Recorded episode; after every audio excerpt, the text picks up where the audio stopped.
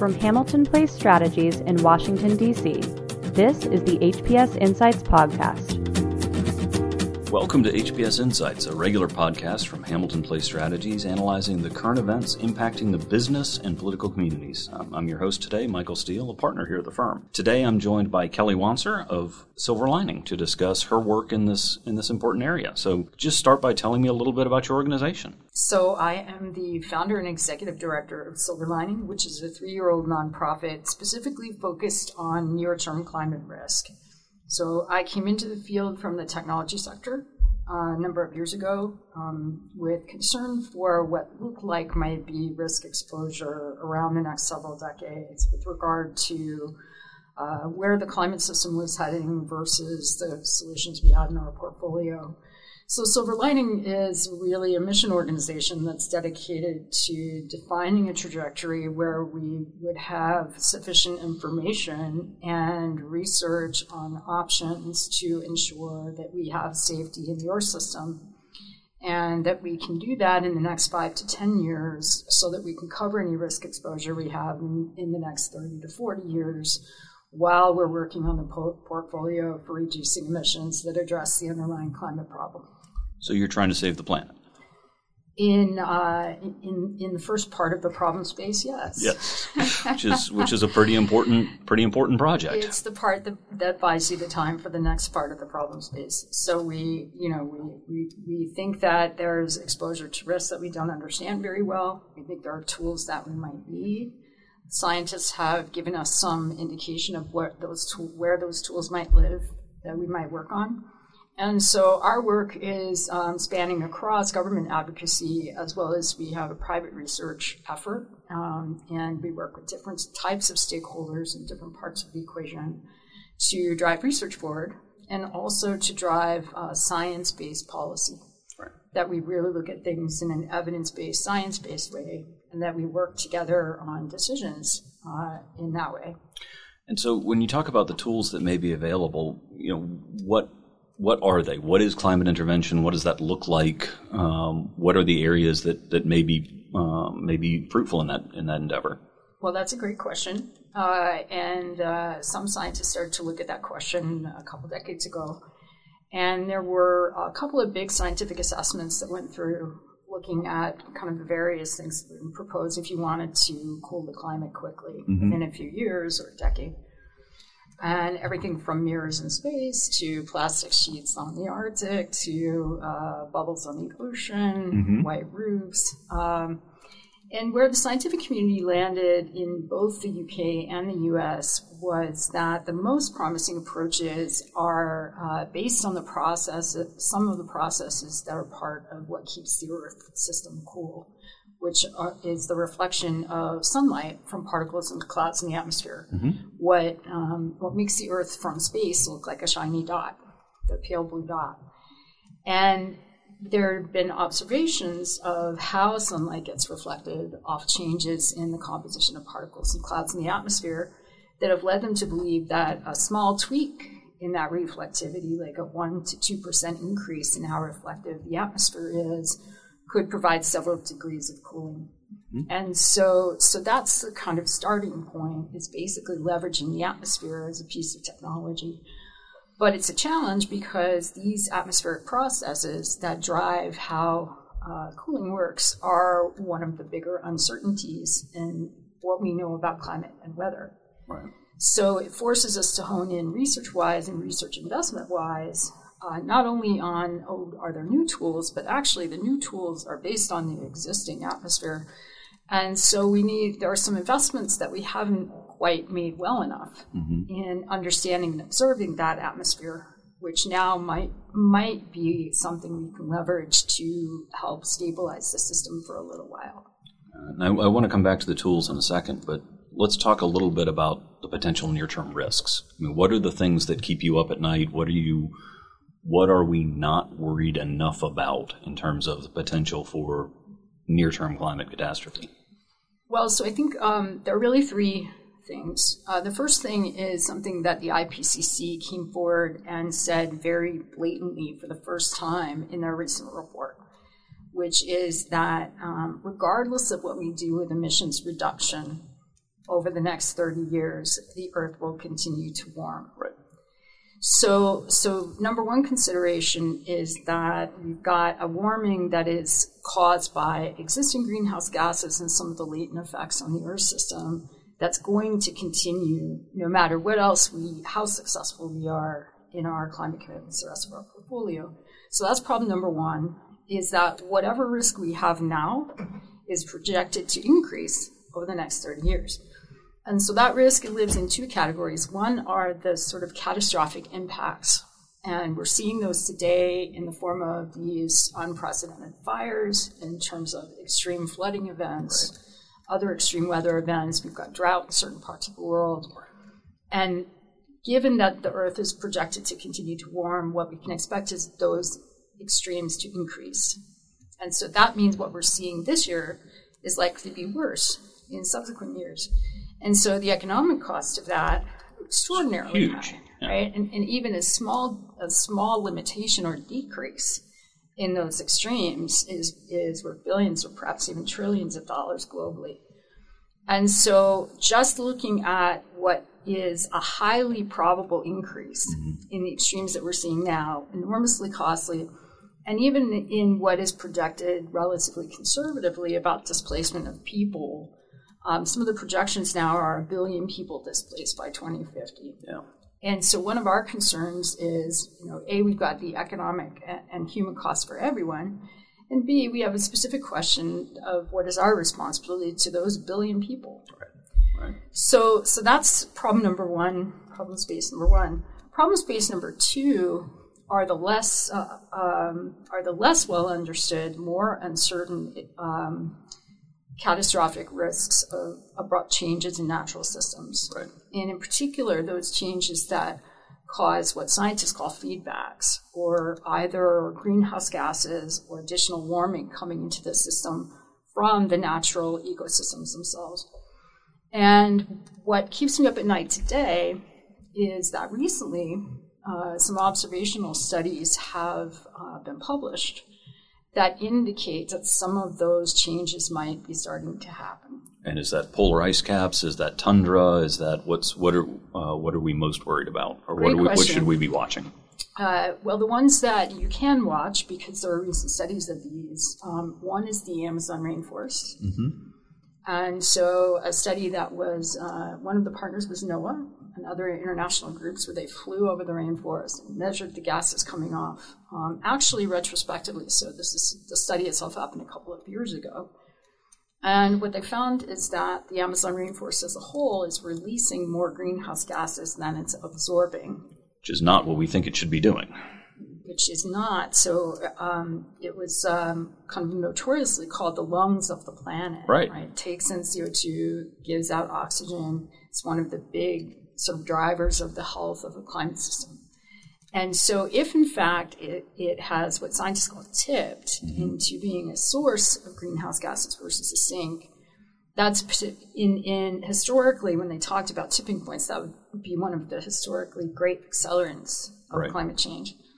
What we don't know, and what Silver Lining is uncomfortable with our lack of knowledge about, is whether or not uh, what a whether or not that's reversible or restable right. or temporary as a result of some you know uh, increased fire and deforestation activity. So number one can we stop it? Can we reverse it? Number two what happens downstream of that? Right. So the the reports that have come out about climate change recently which are pretty concerning of themselves those projections do not include this. And so, so we're very concerned that we rapidly are able to build this into our estimates of what risk picture do we have, and what, if anything, what might we need to arrest or reverse the situation, policy wise, other measures wise. And so, so the the Amazon rainforest is one really important example. Another example is uh, in Siberia, mm-hmm. Both in terms of what's happening to the forests there, the um, the boreal forests, and those are also important uh, absorbers of CO2, who may be reaching some tipping points in their function. And then the permafrost, which is, you know, there were some stories in the news a couple days ago yeah. about these explosions and these the mines. yeah, yeah. And so, um, so the permafrost is one of the world's great stores of carbon, dating back millions of years. The dead dinosaurs live in there as carbon now. And so, as that melts, that carbon gets released in the form of gases that can be methane or CO2. And that is one of the potentially great accelerants of climate change that we're starting to see. And one of our concerns is that we don't actually have comprehensive observations that help us watch what's happening. And so, if you think of the Earth like a patient who's sick, but we don't know how sick, what we don't have is a good ICU with a monitoring system. We don't have a thermometer. We don't have a temperature taker. A yeah. thermometer. We need a thermometer. We need an EEG. We need a, lots of different monitoring tools so that we can watch the patient and see what's happening. And so we so today one of our big concerns is that we don't have good monitoring of these potential abrupt changes, and we also don't have the tools to help us quickly and effectively model and do risk assessment. Right. And so that's one of the things that we work on with both the research teams that we work with directly and, and in our government advocacy to say how can we quickly build our capabilities to have the information, do the risk assessment, and then translate that to how we're going to respond. Well, so how would you describe the, the current state of climate intervention research in the United States? Well, I would say uh, it's better than it was a few years ago. So, um, moving in the right direction. Moving in the right direction. So, Silver Lining started uh, back in 2018 uh, to talk with policymakers and government agencies about this. And one of the challenges is that research in this field has been very taboo. Mm-hmm. And there's been a, a little bit of a poor um, positioning or poor representation of what the research is, mm-hmm. um, partly because it's, you know, it's tended to travel under the banner of geoengineering. And folks tend to think, well, with a word like that, must include a lot of engineering. Right. And that work on this means you're ready to go out and engineer the planet. Um, and so what's missing is the fact that this is a really, really applied um, form of atmospheric research and that there, there are some real gaps in our atmospheric research capabilities. So a few years ago, we started talking to members of Congress and folks in government agencies, um, more specifically, tracking to what we had learned from the Centers of Excellence in Science, mm-hmm. to say, you know, we have we see that we have this potential near-term risk problem. Scientific assessments have indicated where we might look for some solutions where we might look for some solutions maps to some underinvestment in atmospheric research. So here are some really good places to start. Right. And a couple good places to start are, you know, what do we know about the stratosphere? Do we have good observations of that? Do we do we have the tools that we need to model what it does? What do we know about low clouds and the way they interact with particles? Mm-hmm. Which is a really big important question in science. And so then we start to work with everyone in the government system on opening up, you know, the basic research around those questions and this more specific research on the affiliated climate interventions. So where it is now, today, three years later, there are research programs in NOAA and the Department of Energy. They're heavily science based, heavily atmospheric science oriented. Um, there are some emerging sort of projects in different agencies to start to look at some of the risk questions around climate intervention, the modeling tools, the things we might need. And there was a National Academy of Sciences follow on study mm-hmm. to the 2015 study that said, hey, these are the kind of things to look at, to uh, the 2021 study that said, actually, we recommend a national research program. And that study that recommended a national research program in these atmospheric solar climate interventions um, came out two weeks after a National Academy study that recommended that climate science in the U.S. reorient itself around risk. Mm-hmm. So, so for us, you know, where we've seen a pretty big shift in the past three years in, in the U.S. scene is that um, climate intervention research has a place in the sort of legitimate science functions, and it's moving forward in the right place, which is heavily in atmospheric research and climate research, um, and geared towards we, what we hope is how, um, when good decisions are made about the environment and climate, or medicine or vaccines, they tend to run through a heavily science based process where there's a lot of open science, there's a scientific assessment, and, and, and most people looking at information can start to agree on what it says. Come to consensus, yeah. So that's what we're hopeful that in the United States, especially since we have a lot of the assets that you need to study this question, and not every country does, that we we may be, despite all of our dysfunction in many areas, moving this forward in, in a helpful and constructive way. And the other final thing I'll say about it in the US is it's been bipartisan. Right. So it's been very bipartisan uh, in Congress, and it's been a place of agreement and a, and a place of increasing support for climate research and observation. So we've, we've just been talking about the situation in the U.S., but this is obviously a global issue how is Silver Lining approached climate intervention in an international setting? Well, that's a great question because they're quite intertwined. Mm-hmm. And so, we, um, a couple of years ago, we were really interested in the question of when the world makes decisions together uh, about environmental issues. Um, you know, what, what are the characteristics of when it works well? And, and what, what are the characteristics when it doesn't? And so we started uh, an effort um, where we worked with two top US based international climate law and policy experts mm-hmm. uh, Dan Bodansky, who wrote the book International Climate Law, who's at ASU, and Sue Biniaz, who was at the UN Foundation and is now the lead climate negotiator for the US and the State Department. And so we have a series of papers that they worked on that were really about traversing through for something like solar climate intervention, which is global by nature, highly scientifically complex, and sits in the context of a risk risk situation. Um, what are the fora for how decisions get made about that internationally? Mm-hmm. Um, what are our options for where to take it? What would it look like uh, if you were to try to design or, or work forward on a process that was effective mm-hmm.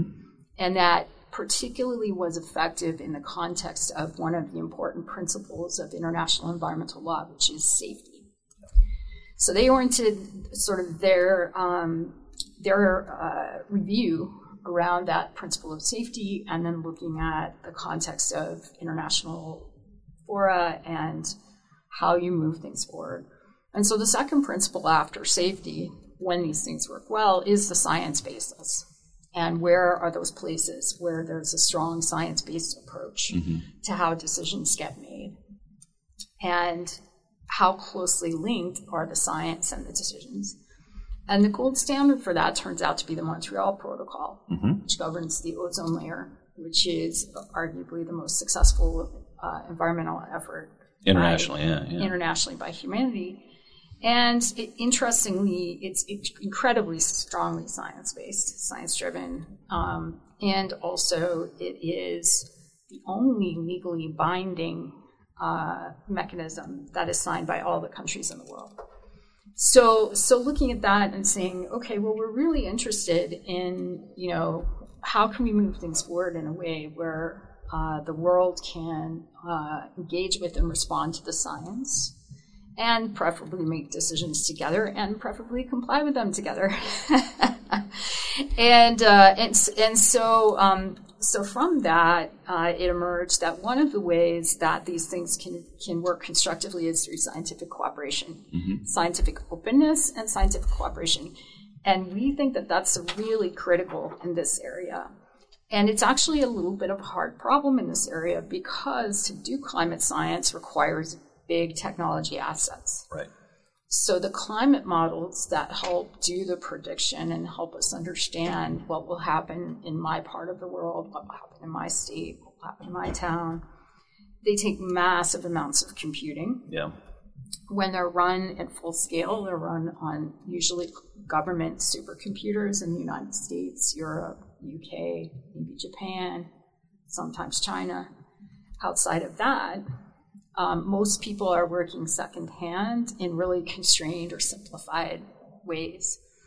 And so, one of the things that we do in Silver Lining, Linings, we do sort of traditional looking advocacy in the US government and the UN. We run a research fund where we fund researchers who we hope to move into publicly funded science tracks. But we also work on the technology side right. to say what are the technologies that can help us accelerate our understanding of the problem and open it up. And that brings us to the collaboration with, with AWS and, and some of the work that you've been doing to, to provide that computational support for climate modeling. That's right. So um, one of the, I guess, one of the useful things about coming in from another sector is being able to say, oh, we can see some ways, some you know, low hanging fruit opportunities where there might be um, ways that that sector can apply what it knows how to do.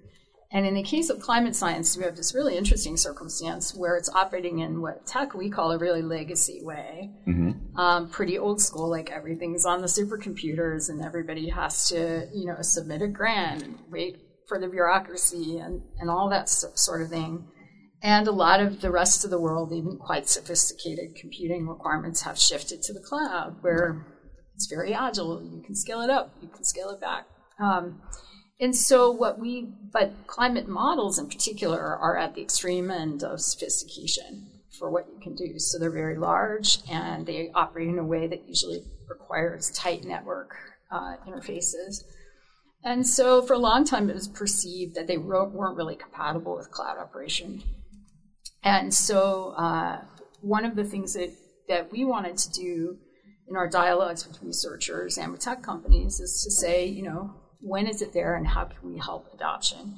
And there are lots of reasons besides technology why the cloud is not used in this space. Um, and in fact, cloud adoption is a hard problem. I was there when banks were working on it in the 90s. It's a big shift organizationally, culturally, skills wise. And so it's a hard problem. Mm-hmm. But one of the things that helps the problem is lighthouse projects, helping with the technology transition, having some resources to do it. And so we we've been we had been working with Amazon on the possibility of trying to run one of the big global climate models on the cloud in conjunction with one of our research efforts, and doing that so that that ultimately, eventually, those models could be made available for simulations to the rest of the world. And immediately, when those simulations would run, the big data sets that they generate would be available to researchers all over the world and especially in the global south. Right. So, so that's something that we just announced a few weeks ago and is going on right now. And it's a bit of a game changer in terms of what it means for participation in research by people in the global south in particular, but really all kinds of researchers. And it's a pretty big game changer in terms of transparency. Mm-hmm which if you think about something sensitive and something that everyone has a stake in, you know, when we think about governance and what's important for the world to make decisions, that sort of transparency and access is something that we think is critical. That makes sense. And what, what are some of the other major initiatives that you've that you've launched as part of Silver Lining? Well, so um, despite the fact that we, you know, we have we had an initial practice thrust towards climate interventions. Mm-hmm. Um, the the kind of information that we need to make decisions about these things has taken us in directions we didn't expect. And so, as I mentioned earlier um, in the podcast, we ran across what what looked to be a pretty severe underinvestment in our ability to monitor and observe the atmosphere and the surface. And um, and I can take a little side segue into what satellites can and can't do. Right. There's yet another news story today claiming satellites to do all. Um, but I've become very entrained in what satellites can and can't do, and they can't see at night, and they can't see under clouds, and they can't vertically resolve things. There's a lot that they can't do. And so we're so we ended up uh, really interested in making sure that we had the, the first order data what is the system actually doing? Mm-hmm. And if you were going to, you know, put material into the atmosphere to slightly brighten it, you would be very literal about wanting to have great information about what, what was in the atmosphere and what the atmosphere was doing. Turns out we need that for greenhouse gases too. And they're influencing the atmosphere and the data that we have about where they come from. and how they behave is actually very weak. It's so weak that we cannot attribute the source of greenhouse gases for something like monitoring and verification if we wanted to put teeth in the Paris Agreement. Which seems so strange. I mean, this is a problem we've been grappling with for decades in some ways. It, it, it, it was strange to us too, it, and in some ways still is. And, mm-hmm. and I tried to um, I tried to figure out why that is. Um, I think at least part of the reason that, that that is, it's not the entire reason, is that you know the the the climate change problem and the greenhouse gas problem, you know, in its origins back in the 80s or 90s, looked like something just kind of marginally turned the dial down on, yeah. you know, year on year, decade by decade. And so you don't really let it get to the point where you have big instabilities and lots of catastrophes. And, um, and so therefore, you know, the things you need to do are more on the regulatory industrial side. Mm-hmm. You're going to tune the greenhouse gases out of the system, and you don't need to make big investments in specific understanding of what the system's going to do, particularly when it's starting to be unstable. Well, so now we're in a different place. And, you know, we actually, what we're seeing is that we think some of the highest return on investment investments in all of government are in the observation of the atmosphere and surface of the planet. That their potential to improve our weather forecasts, mm-hmm. their potential to reduce uncertainty about these catastrophic impacts that we're seeing, their potential to help us make decisions about how to respond to climate change, even, you know, a $50 million investment in floats that go across the ocean to provide better um, climatological information just at the surface of the ocean. We think that's probably the highest ROI investment in all of government. Wow. And and similarly to that, this one's competing with it, which is one of the programs that we started to work on. Uh, is um, we're missing, you know, really good high resolution, um, frequent observations of different layers of the atmosphere. Mm-hmm and both the gases and particles. And it turns out there have been some pilots, particularly in Europe, of putting instruments on commercial aircraft mm-hmm. to take those kinds of measurements. And in the United States, the one form of measurement goes on um, today, which is the measurement of humidity, water vapor in the air. That's a really important measurement for weather prediction. And that's the measurement that we lost during COVID when, if you heard in the news, that the weather predictions became less accurate. Right. There are about 150 planes that fly across the US that submit their water vapor data back. And they are important to our weather forecasts. Those are actually going offline. Mm-hmm. So if those programs are not continued over the next few years, they're slated to go offline. So the we- and that's not as expansive as it could be. And so that and that's just water vapor in Europe, they have a program of a half a dozen aircraft that fly instruments that include greenhouse gases. And so they get these very rich, very specific greenhouse gas measurements all the way from the arc to the ground, the whole path the aircraft flies. And but it's only about a half a dozen aircraft in motion at any time. But that has provided orders of magnitude improved data over what you can get from satellites and the land stations sure. that they have.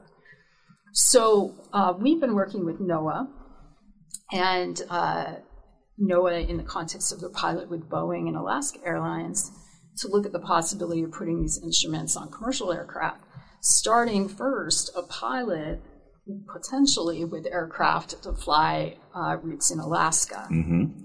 And Alaska and the Arctic is one of the blind spots for climate and for some of the risks that we're talking about.